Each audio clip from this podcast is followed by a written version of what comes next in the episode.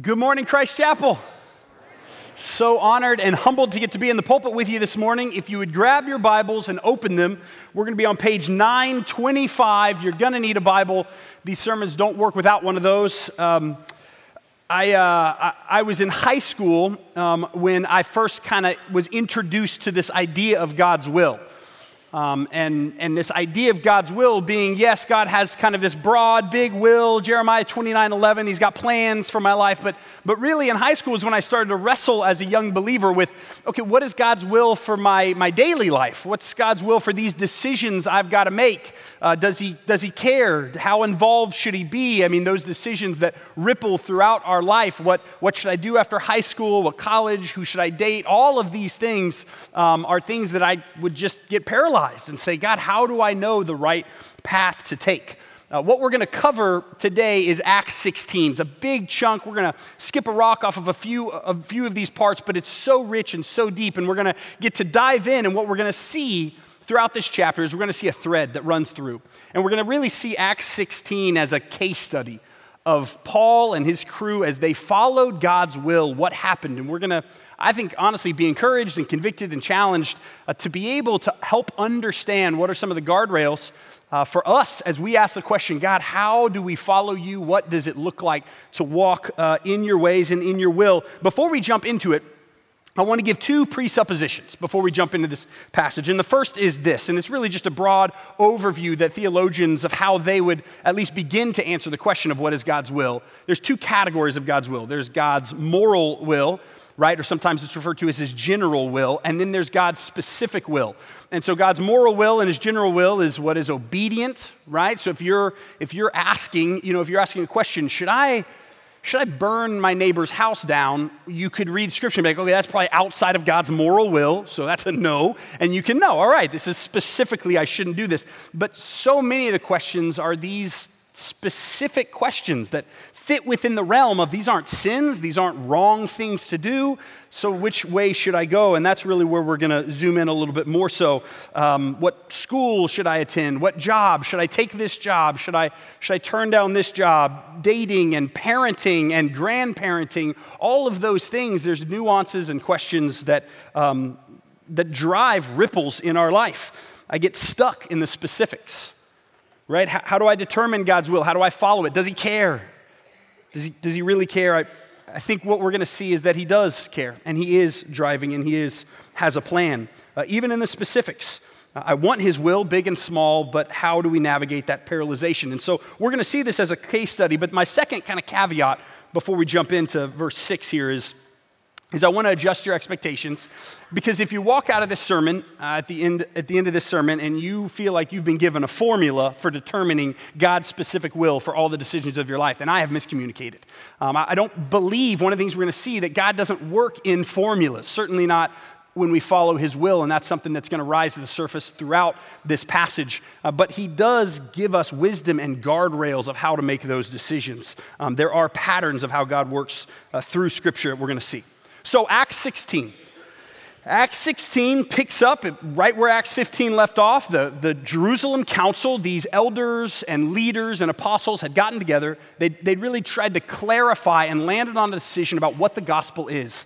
Uh, they didn't invent the gospel, but they realized as they looked at what God was doing and how God was saving people, they realized in the Jerusalem council the gospel is the grace of God. Salvation comes by grace through faith in Jesus Christ alone. And so, Paul, in the first five verses of chapter 16, he finds this, this new mentee, Timothy. He partners with him, and he takes what the Jerusalem council has landed on this clarity of the gospel, and they start sharing it. So, they've got this powerful good news to share.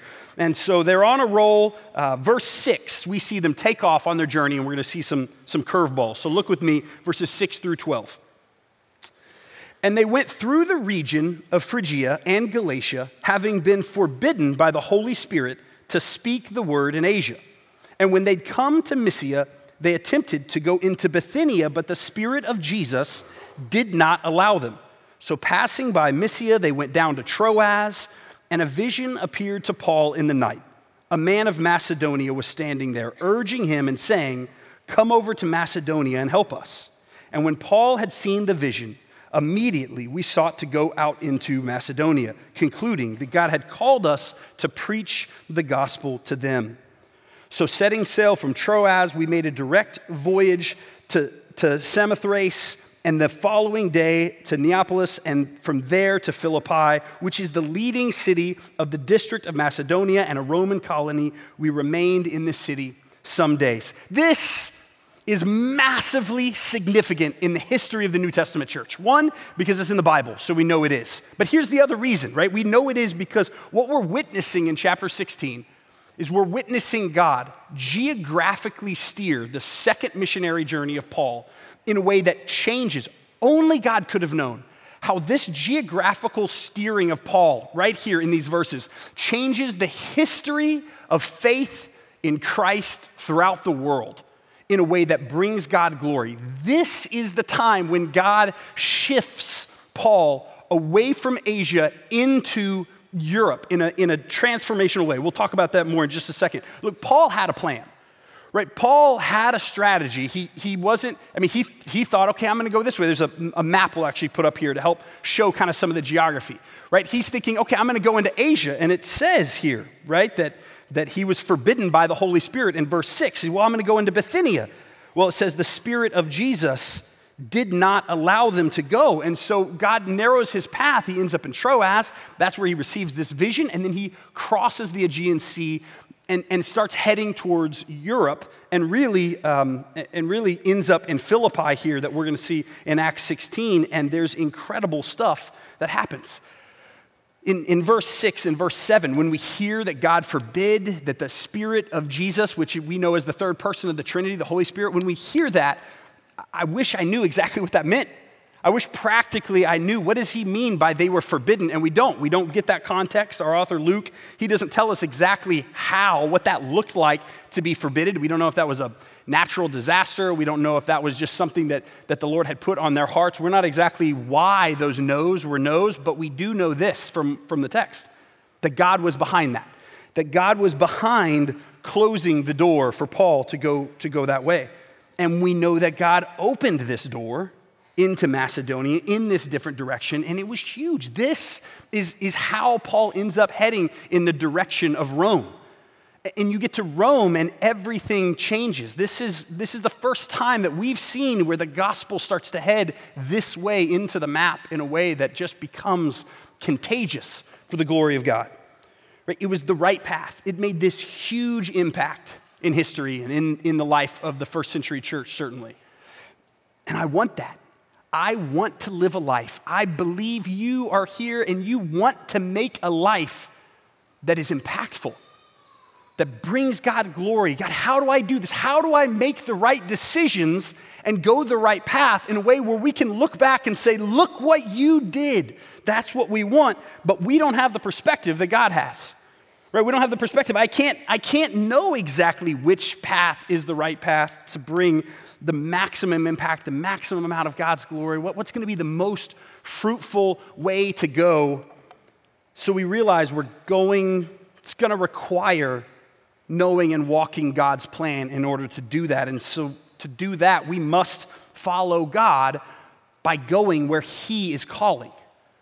I've got to follow God not by my own strategies, not by how I think I should go, but I've got to follow God by going where He is calling. If you're a believer, if you're a believer in this room, then intrinsic to that belief, if, if you have saving faith in Jesus, then you're actually a follower of Christ. And if you are a follower of Christ, then that means that you're going to go where means at least we are called and designed to go where God calls us to go. That honestly may seem pretty obvious, right? Pretty obvious principle for us to all agree with this morning. It's a pretty easy blank to fill in on our notes. It's a really hard daily discipline. It's easy for us to agree with that as a principle, but it's pretty difficult as a lifestyle to put in practice. How do I follow where God is is calling. And throughout this chapter, throughout this case study, we see it here in these verses, we're going to see, uh, we're going to see these patterns of how God's will works when we're following it as these guardrails. And the first is this God gives us turn by turn directions. Throughout Scripture, God gives us turn by turn directions rather than the big picture. It's a pattern of how God's will plays out that is consistent. And it helps us to understand am I following? And knowing that He is a God who gives turn by turn and not the big picture is helpful. Let me explain what I mean by that. Um, whenever Danielle and I, my wife and I, are headed somewhere that we're not super familiar with, we, we put it in the GPS, right?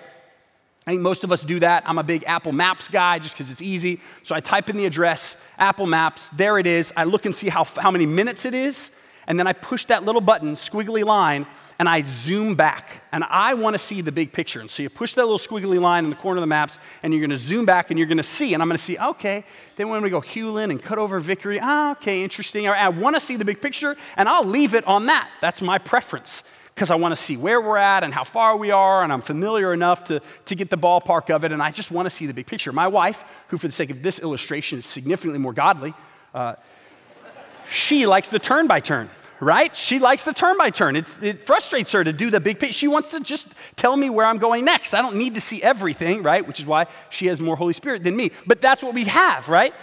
That's what we have is a God who I say, I want to see the big picture. God, what's your will?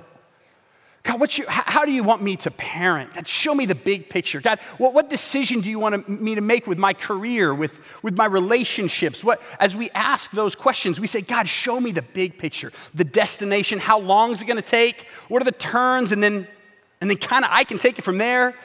But God, throughout Scripture, is a God who says one turn at a time. It's, I mean, it's in Acts 16 throughout, right? Paul's not given a big picture, right? He actually has paths closed to him before he even knows the right way.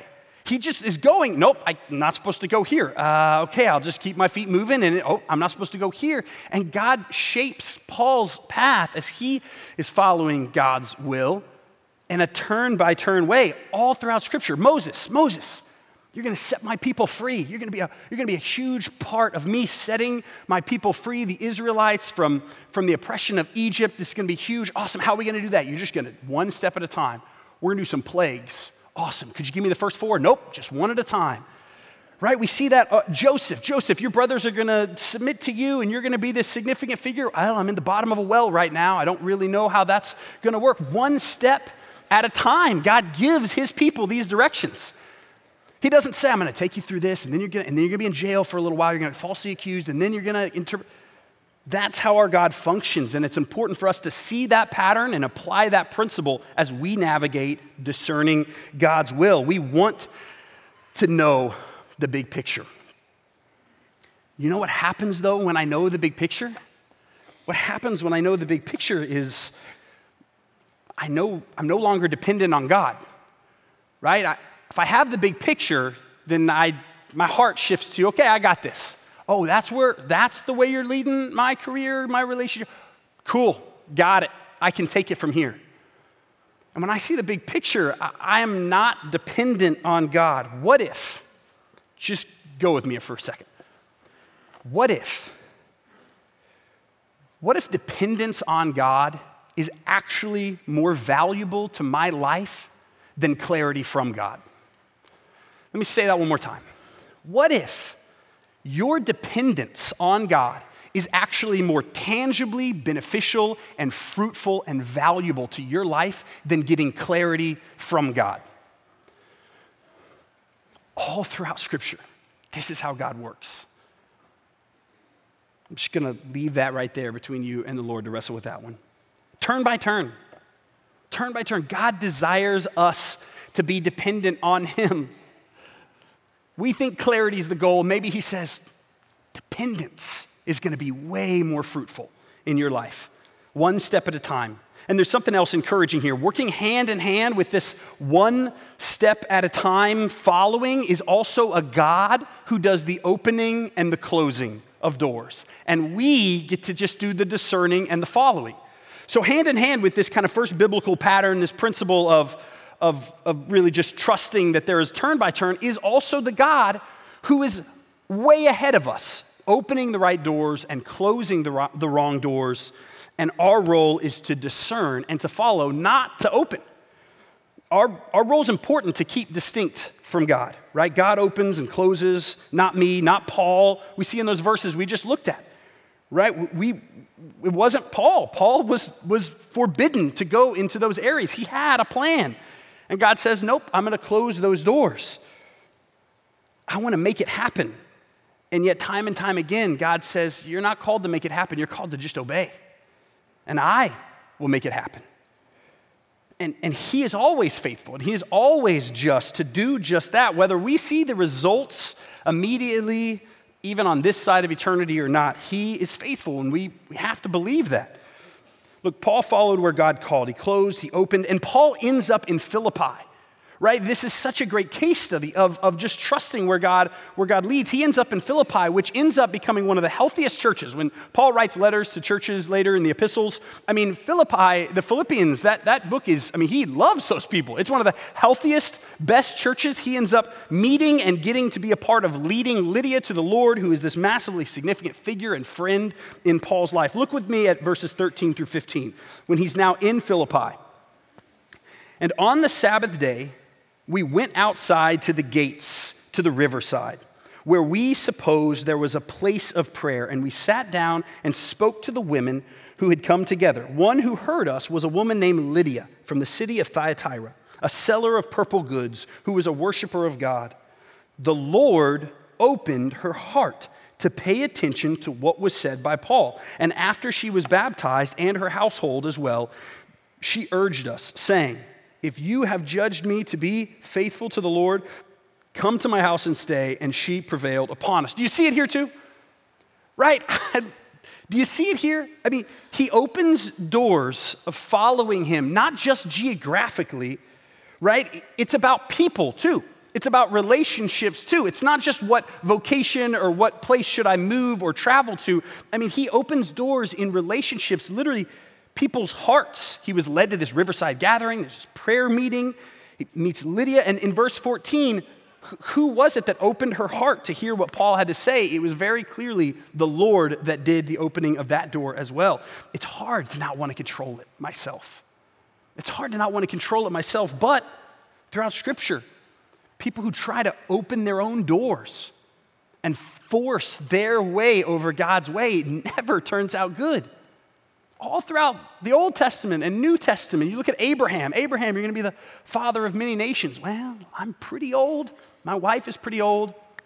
Maybe, maybe I'll have a baby with my maidservant. Maybe that's what God, I'm going to, I'm going to force this, this promise from God, this big picture from God. I'm going to force the turn by turns in, in, my life. And that doesn't turn well at all for Abraham. I, I, we think of Peter, right?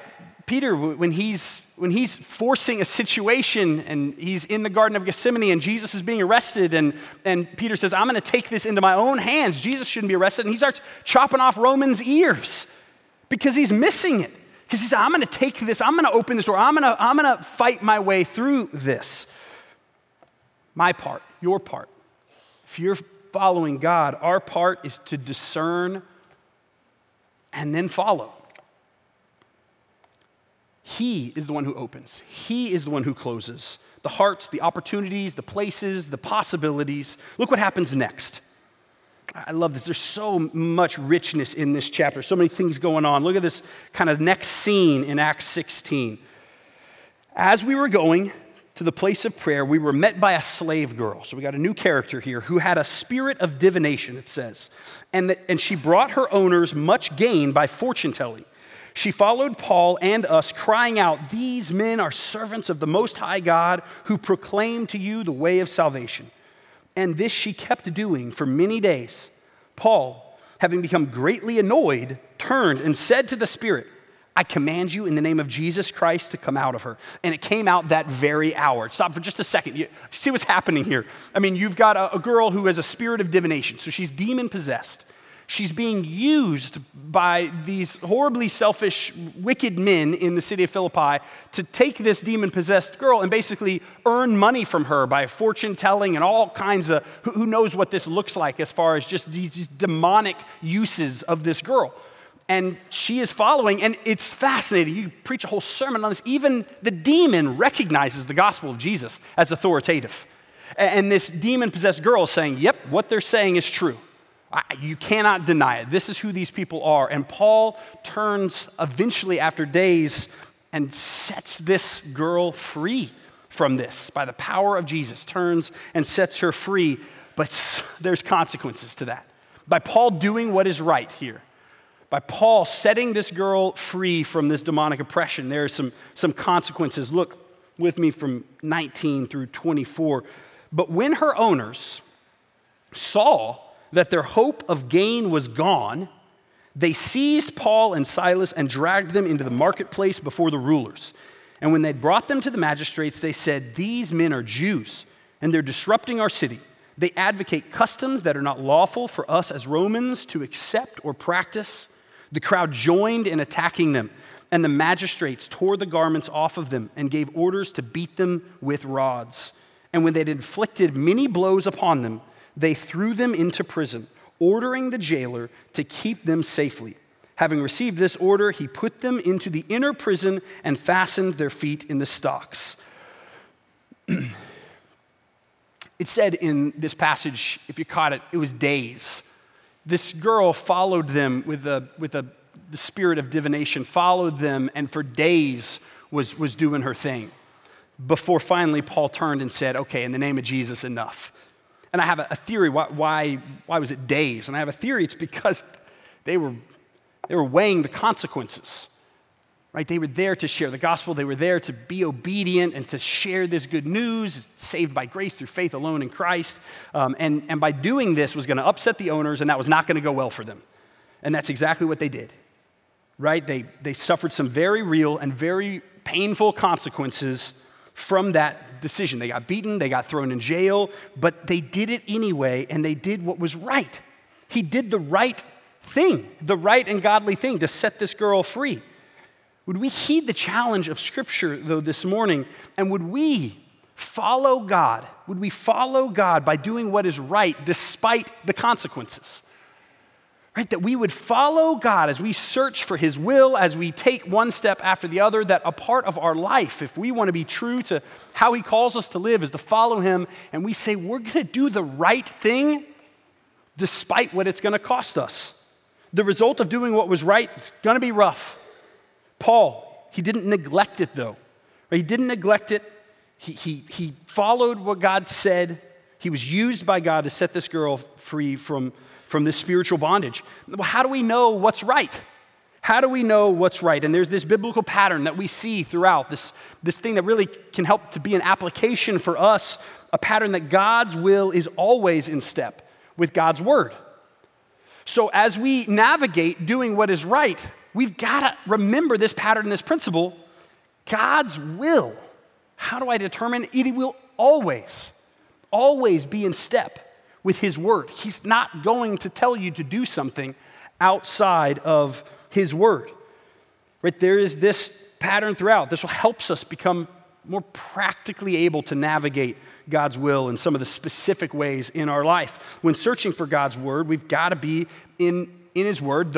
God's Word becomes these guardrails, becomes these guardrails on the left and the right to help us steer through that. Here are some examples. If if I'm trying to make a decision on a, a job or a career or something like that, I, I, get to run it through the guardrails of God's word to say, well, what, do, does any of these options, any of these paths, do they lack integrity?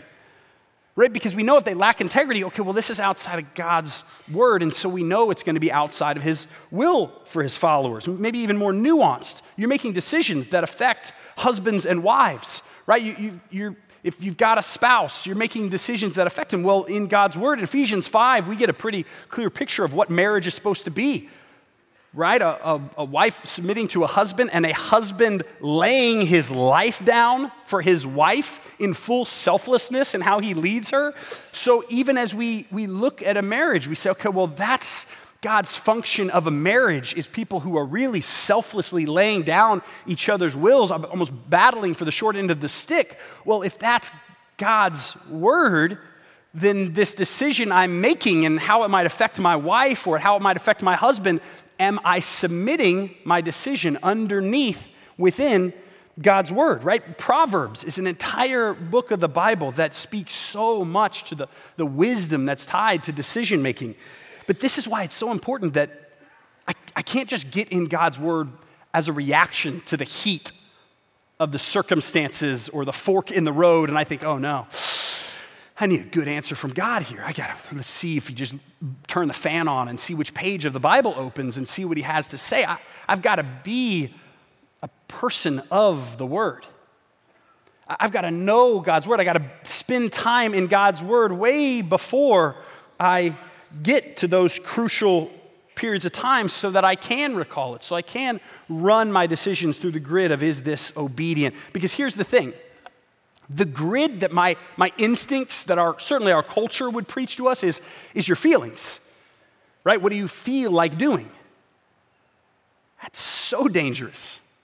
Right? Our feelings lie to us all the time, and yet that's what our culture would say right? They would say, well, just, just choose whichever way you feel. And, and yeah, we even see throughout Scripture people are, are lied to all the time. Doesn't mean God can't speak and doesn't speak. He certainly does through your affections, through your desires. He gives you a will. He, he, he steers those things all the time. But that certainly can't be what drives my decision making. Well, this is how I feel, or my circumstances. You know, I've just got to, I've just got to choose the right circumstances. That only drives us towards self dependence, right? Instead of faith at all times. If you're trying to discern the right decision for following God's will, you've got to be in God's will, not just to see his moral will, but also for wisdom and for the specifics. And if you're not spending time in God's word regularly, then you're not going to be able to identify where he might be calling you and what he might be doing. It's going to be harder to discern those choices when we get to forks in the road. Okay, there's one more section of scripture here. I want us to look at one more scene here that we're going to cover in Acts 16. And again, you're going to see this thread throughout it. Starts in verse 25. So they just got whooped, right? They just got whooped and locked away in prison. So pick up with me in verse 25. About midnight, Paul and Silas were praying and singing hymns to God, and the prisoners were listening to them. Let's stop. Let's, let's replay what. So they just got beat up right? They're trying to bring God glory and share the gospel. And because of doing the right thing, they got beat with rods and now they're thrown and locked, not just in prison, but in the inner part of the prison, right? And what's happening? They are singing and worshiping and praying to God and hosting a worship service for other prisoners to listen in on. That's what's happening. There is something that they are tuned into that I desperately need in my life. Let's keep reading. Verse 26.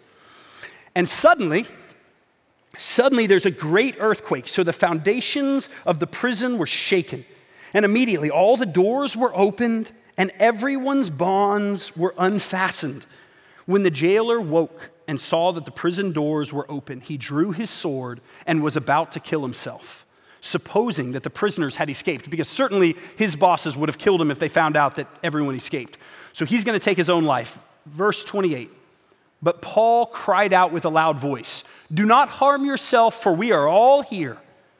And the jailer called for lights and rushed in, and trembling with fear, he fell down before Paul and Silas. Then he brought them out and said, Sirs, what must I do to be saved? And they said, Believe in the Lord Jesus, and you will be saved, you and your household. And they spoke the word of the Lord to him and to all who were in his house. And he took them the same hour of the night and washed their wounds and he was baptized at once, he and all his family. Then he brought them up to his house. He set food before them, and he rejoiced along with his entire household that he had believed in God. I love this.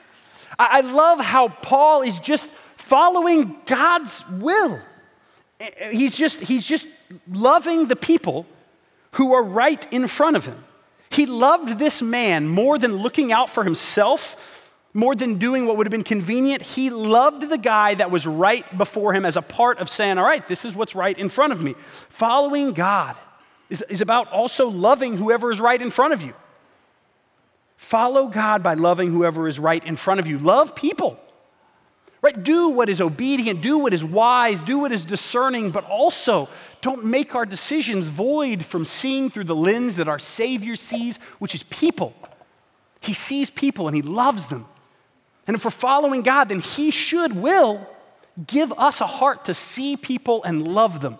And we think, well, who, who do I love? How, how, do I do this? How, how do I, what's your will for my life to make an impact in the lives of people? Who is right in front of you?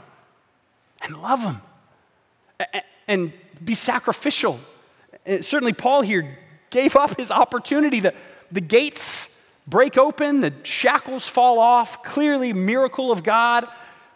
And yet he says, Man, I want to look out for this guard. I want to look out for this guard, and it changes the guard and his entire family's eternity forever. A whole new family tree emerges of faith because Paul did that.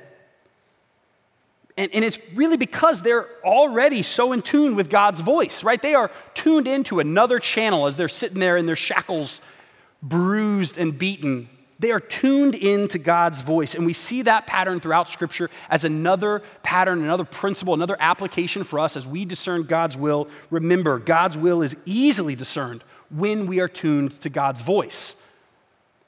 Right? And this is a direct complement and a direct partner with the pattern we just talked about a second ago being in God's Word, right? Because we hear God's voice through God's Word. And so this is a, a direct complement, another side of the coin here. We've got to be in God's Word, but not just so we can receive information and memorize some proverbs and, and wrestle and make sure we understand and, and love and follow God in our head and, and get our doctrine right and get our obedience right. It's also so that we can have our hearts changed Right? We're not just in God's word so that we understand the rules and we understand what's right, right and wise.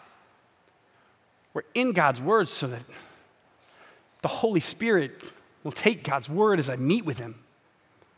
As I sit before God and I open up His Word, that we have the Spirit of God, the third person of the Trinity, illuminating this, changing my heart to be in line miraculously not because I'm good at it or know how to, but because I say, God, would I submit to this? And so I, I get in God's word not just to know the information, which is so crucial to making the right decision, but also to have the right heart and the right posture so that I can hear his voice, so that I can know it's, it's not just the science of what should I do, it's the heart of Christ, what do you put before me?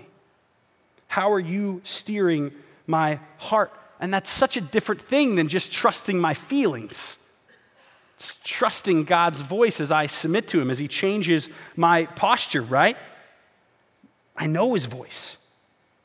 And, and this gives me the ability to discern why, why maybe, maybe certainly in our culture, fear is sold to us as wisdom right? We have a culture very much that is going to serve us fear and say, hey, we should be scared of this, so we should make these decisions. But then, but then I hear that and I run it through the grid of discernment of like, yes, things look really bad. And yeah, there's some horrible things that aren't okay and we can't be okay and we've got to step in and do what's right, but we've got to do it with the right posture and the right spirit. And how would Jesus do this? Otherwise, we're just going to be Peter chopping off people's ears because we think, oh, this is the wrong thing. Jesus, Jesus should be on the throne, not getting arrested. And, and all of a sudden, we're not tuned into the right voice. And so, by, by hearing the heart of God, by tuning into his voice, then all of a sudden, that posture helps complement the wisdom and the truth that we know and submit to in Scripture. Paul was tuned in. Paul was tuned in. But wait, Paul had a vision, right, in Troas. Paul's, Paul's in a, in a God ordained earthquake to set him free, right? Those are not normative ways that God speaks, right? And if I'm waiting, if you are waiting for that stuff to happen, we're gonna be pretty confused and pretty paralyzed. What about us, right? If I put these biblical, just to be devil's advocate, if I put these biblical patterns together and I realize, okay, God is going to give me turn by turn directions and, and it's, it's God who's going to open and close and, and, and all of that. And uh, okay, well, well, what would keep me from just throwing up my hands and saying, okay, fine, well, I'm not supposed to do anything because God's going to give me the turn by turn and he's and he's going to open the right doors and so what would keep me from just being paralyzed and saying okay well I'm just going to sit here and be passive until I hear from a burning bush or until I have a vision to go take a job or move to Macedonia or, or whatever, how does that not paralyze me? Remember, remember when I said it takes faith and dependence to follow God one step at a time?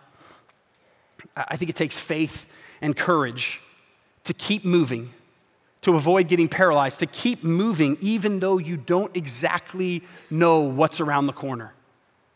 That's not me, that's throughout Scripture. Paul, that's what happens here with Paul. Paul's travel, he gets no's. He keeps moving. He runs into a hurdle and he doesn't just stay there, he just keeps moving. He, he goes the wrong way at times and then has to backtrack back right? This girl with the demon, same thing. I mean, it, he doesn't know what's going to happen. He doesn't have clarity yet of the next steps. He just does the right thing while he's sitting in prison. The same thing. He kept moving. He kept doing what's right. He kept worshiping and trusting, tuned into God's voice. So here's the paradigm shift for me. Ready? Here's the paradigm shift for me that I see throughout Scripture. I struggle to submit to, but I, I know it's I know it's I know it's from God's word, so I, I know I should. The goal in following God's will is not to avoid rejection. Right?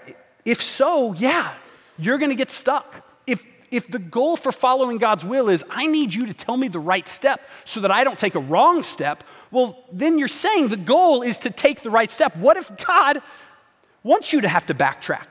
What if, what if God is leading us into something that might be more challenging, might be less comfortable, might be more of a trial? I don't want to put myself out, of, out there until I'm sure that this is what God wants. I want to make sure He makes my steps successful. Well, we're going to be paralyzed a lot by trying to follow the specific will of God.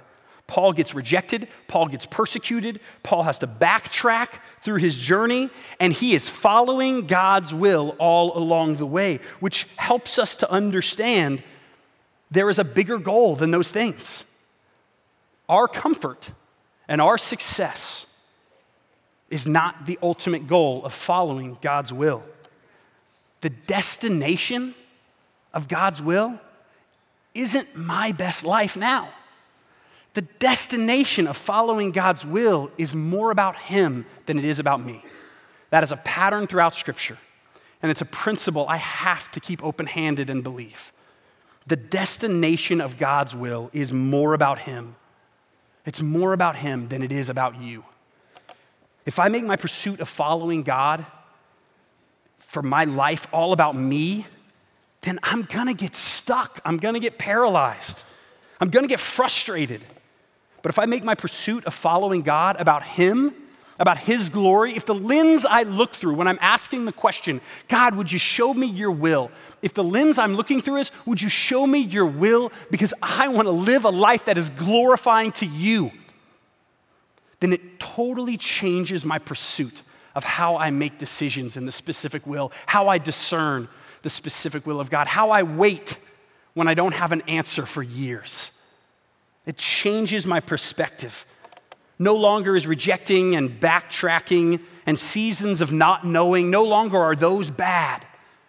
Maybe those are things that God is using to shape me. Maybe rejection and backtracking and those seasons of not knowing waiting on the Lord is exactly where I'm supposed to be, exactly where you're supposed to be, because the goal is not my comfort, it's not your clarity, but it's God's glory and its refinement in my life. That's the gospel. That God gave himself up, humbled himself to the point of Jesus on a cross, the second person of the Trinity, so that we might be his. And now we get to say, Lord, my life is not my own. It's yours. You guide it, you steer it. Give me principles, give me wisdom, give me discernment, give me wise counsel. But God, would it be about you and your glory? Let me pray. Father, we love you and we are so grateful that you are a God who is personal, that you are a God who does care. Cares about us, cares about the decisions we make, cares about the large decisions, but also small decisions that have impacts that we don't know. And so, Lord, would you give us freedom from feeling paralyzed? But instead increased faith to trust even while we're waiting. Would you make us people of your word? Would you make us people of faith? And God, would you shape our perspective? That just as Paul in Acts 16 follows you ups and downs and hard things, that we too would be able to follow you one step at a time for your glory and your glory alone. In the name of Jesus, we pray. Amen.